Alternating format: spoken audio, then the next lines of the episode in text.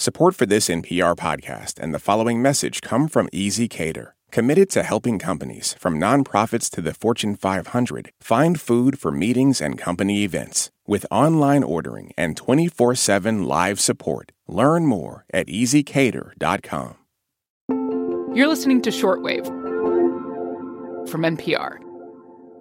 Hi, everybody. Emily Kwong here with NPR science correspondent Jon Hamilton. Hi, Jon. Hi, Emily. So, as NPR's neuroscience reporter, you're always reporting on the most interesting things. So, what do you got for us today? What I've got for you today is psychedelic drugs. Not literally, of course. okay. But I want to talk about how these drugs are getting a second look, you know, as a way ah. to treat psychiatric problems like depression, anxiety, substance use disorders, even PTSD. In the past decade, it has become a very hot topic in brain science. Yes, it is a very hot topic. In fact, Jon, our first shortwave episode was about using psilocybin as a treatment for smoking cessation. So I'm glad you're bringing this topic back to the podcast. Uh, what are some of the drugs we'll be talking about today? A lot of familiar names. You mentioned psilocybin. There's also ketamine, mescaline, ibogaine, ecstasy, even uh, LSD in some cases. And those are all drugs that can cause hallucinations or out of body experiences, right? Right, and most of them are not legal. Right, but how do they work for depression and all those other psychiatric conditions? So, ketamine, for example, is able to help a lot of people with major depression even when nothing else works. About 10 years ago, I was able to talk to one of the first people to take part in a clinical trial of ketamine. His first name is Christopher. He asked me not to use his last name. Christopher had depression that made him suicidal. And before he got ketamine, he had been prescribed just about every drug out there to treat his depression.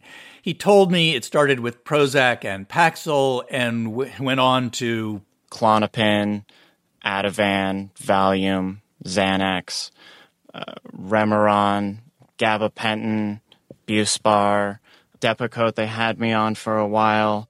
That is a long list. And none of those helped him? Either they didn't work or the side effects were so bad he had to quit taking them. But Christopher was lucky. He managed to get into one of the first studies of ketamine, and now, 15 years later, the FDA has actually approved a version of ketamine for use in people like Christopher.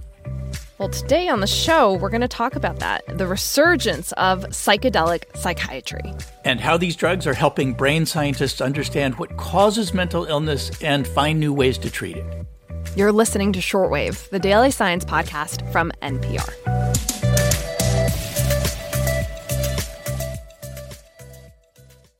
This message comes from NPR sponsor Comcast Business. Is it possible to get business internet you can really rely on? It is with Comcast Business, keeping businesses of all kinds up and running with a network powered by 99.9% reliability. Plus, advanced security to help outsmart threats to your data, and 24 7 customer support to help anytime. With Comcast Business, reliable business internet isn't just possible, it's happening. Restrictions apply, actual speeds vary.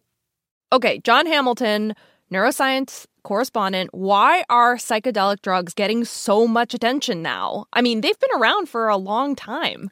Yeah, really long time. I mean, people have been taking plant based psychedelics like mescaline and psilocybin for thousands of years. And back in the 1950s and early 60s, scientists were actually looking at whether some of these drugs might be useful in psychotherapy or to treat alcoholism or mood disorders like depression. But then there was the summer of love, a lot of drug experimentation, a lot of social mm-hmm. upheaval. The upshot was that drugs like LSD were labeled a menace to society and by 1970, they were pretty much outlawed. And did that end all of the research? For the most part, yeah, at least until the 1990s. I think the real change, though, came from the ketamine study I mentioned. Okay. It was published in 2006, and it got people's attention because it was done by a very prominent psychiatrist at the National Institute of Mental Health, Dr. Carlos Zarate. Mm. Also, the results were spectacular. The, the study was of people who all had major depression that had not responded to other treatments. And they got a very low dose of ketamine that wore off in an hour or so. But more than 70% of them got better. And they got better within a few hours of being treated. Wow. You remember Christopher from earlier? Mm-hmm. He told me about getting his first dose at the National Institutes of Health as part of Dr. Zarate's study. It was on a Monday morning, he said, and his mood was really, really dark. Monday afternoon, I felt like a, a completely different person. It was, you know, same day, same day effects. And, you know, I, I woke up Tuesday morning and I said, wow, there's stuff I want to do today. And I woke up Wednesday morning and Thursday morning. And for the first time in, I don't even remember, I actually wanted to do things. I wanted to, to live life. Oh, I'm so glad to hear that. And the effects for Christopher sounded almost immediate. Did those early results hold up for him? Oh, well, I checked in with Christopher just a couple of days ago, and uh-huh. now, 15 years later, he is still yep. taking ketamine and still doing well. Wow. And after the NIH study, lots of scientists began studying ketamine for depression, and they confirmed that it worked for most patients. So, pretty soon you had doctors that were opening up these ketamine clinics all around the country where people could go to get infusions of the drug. And these clinics are still giving ketamine to thousands of people with problems like depression, anxiety, PTSD, and chronic pain. But ketamine, at least in popular culture, is still kind of known as a party drug, right? It's technically not legal when used that way. No, it's not. But it's been approved for use as an anesthetic since 1970. Huh. Hmm. My son actually got it in the emergency room a few years ago. He was nine, he'd broken his arm, oh. and it was the safest way to anesthetize him while they set the bone. Okay. So ketamine is out there, and doctors can legally prescribe it for purposes other than anesthesia if they think it's in the patient's best interest. And just to finish the story about ketamine for depression, hmm. in 2019, the FDA approved a drug called Spravato. It's a nasal spray that contains a version of ketamine, and it's specifically for patients with major depression who haven't been helped by other drugs. Okay, so a lot has changed in the world of ketamine, and this sounds like possibly life saving treatment. Um, and that must mean researchers are hopeful about what other psychedelic drugs could do. So, what else are researchers looking at?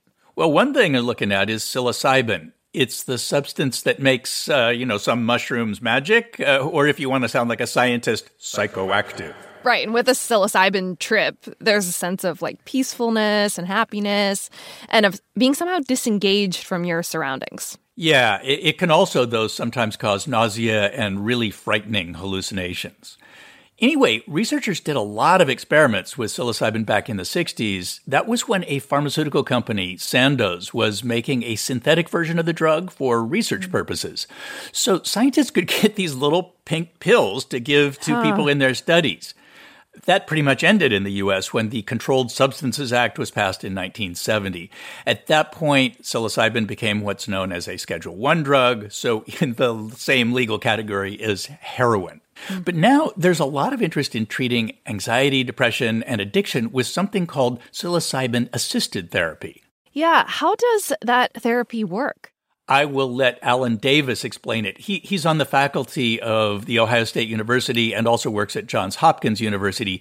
Here's how he described a therapy session using psilocybin. They have blindfold on, they have headphones on, listening to music, and we really encourage them to go inward and to experience whatever's going to come up with the psilocybin.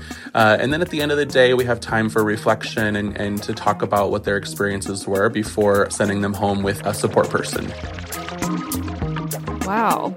Yeah, psilocybin assisted therapy just sounds extremely different from the usual talk therapy. Oh yeah. Yeah, and and at least two scientific studies have found that it actually works. What Alan Davis was describing there was part of a randomized clinical trial of 24 people with major depressive disorder. And he told me the results with psilocybin were a lot like the early results with ketamine. So I should add that drug companies in both the US and Europe are now doing larger studies of psilocybin with the goal of eventually bringing a prescription version to market. Okay. So, Jon, we've talked about the promise of these drugs, of ketamine and psilocybin specifically, but I'm curious how exactly they work on a neurochemical level because they sound just very different from drugs like Prozac or Zoloft that we're so familiar with for treating depression. Yeah, they're definitely different. They target different systems in the brain, and scientists say they seem to help rewire our brain circuits. So, hmm. for example, there's evidence that all of these drugs cause the brain to somehow make lots of new connections between brain cells. The drugs also seem to cause some existing connections to weaken or fade away. And there may be something else going on, something that's related to this out of body experience these drugs can produce. Uh-huh. It's called dissociation, right? A state where you no longer feel connected to your own body or even your own thoughts and, and feelings. And that state may actually make it easier for people to evaluate what's going on in their own head. Yeah. I just find that really incredible. So so clearly these drugs work in a very different way and I'm wondering which is more therapeutic in the long run, the brain rewiring part or the dissociation part? Do we even know? No. And there's a lot of debate about whether dissociation is necessary if you want to use psychedelic drugs to treat psychiatric disorders. Mm-hmm. I talked to um, Dr. Ken Solt. He's an anesthesiologist at Harvard Medical School, and he thinks that dissociation is important, at least with ketamine. There seems to be this link between dissociation and the antidepressive effect of ketamine because if you if you don't give enough to at least induce dissociation, it seems like you won't get this antidepressive effect. But that may not be true with other psychedelic drugs. So late last year, scientists published a paper about this tweaked version of the drug ibogaine. The version you get from plants will cause hallucinations and dissociation, but this synthetic version, called TBG, has been altered to eliminate those effects. Even so, when scientists gave TBG to mice who'd been binging on alcohol, the mice cut way back. And when they gave it to mice with behaviors associated with depression, the mice got better. Hmm. I talked about the Ibogaine study with Gabriela Manzano. She's a postdoctoral researcher at Weill Cornell Medicine in New York. Manzano told me that if scientists could make safer versions of other psychedelic drugs, it might allow doctors to prescribe these drugs to lots of people instead of just those with no other options. Ketamine, for example, has huge effects on depression, but it has some really um, some side effects that we would like to get rid of. So this provides a roadmap on how we could start tweaking these chemical compounds to make them very useful in the clinic. Keep the good parts, get rid of the bad parts. Gotcha. All right. Well, Jon, you have been reporting on brain science and depression for a long time. What is your take on these drugs? I think they are a sign that we're probably at the beginning of a new era in drug treatment for depression and anxiety, and maybe for addiction and PTSD as well. I mean, mm. the FDA approved Prozac for depression way back in 1987. And for like the next 30 years, there was really nothing new. You had drugs like Paxil mm. and Zoloft come along, but they worked pretty much the same way as Prozac. But when ketamine got approved in 2019, suddenly there was a depression drug on the market that did something totally different in the brain. And now it looks like there will be other drugs based on psychedelics that will be able to help a lot of people who haven't really been helped by anything else before. Mm. Well, Jon, thank you for bringing this reporting on a kind of watershed moment for psychedelic drugs. And we look forward to having you on the show to talk more about them. Always a pleasure, Emily. This episode was produced by Brit Hanson, fact checked by Rasha Aridi, and edited by Gisele Grayson. The audio engineer for this episode was Jay Czys. I'm Emily Kwong. Thanks for listening to Shortwave, the daily science podcast from NPR.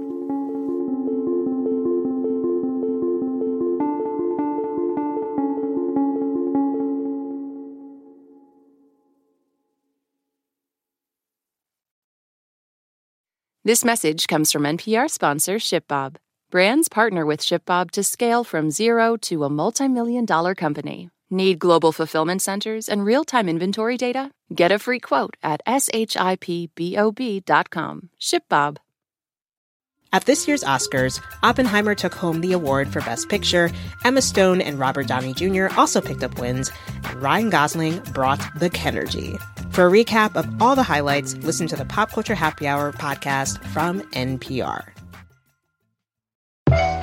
I'm glad you said that because nobody says that. Can I just say thank you to you for such a thoughtful interview? Oh my God, yeah, I think you nailed it.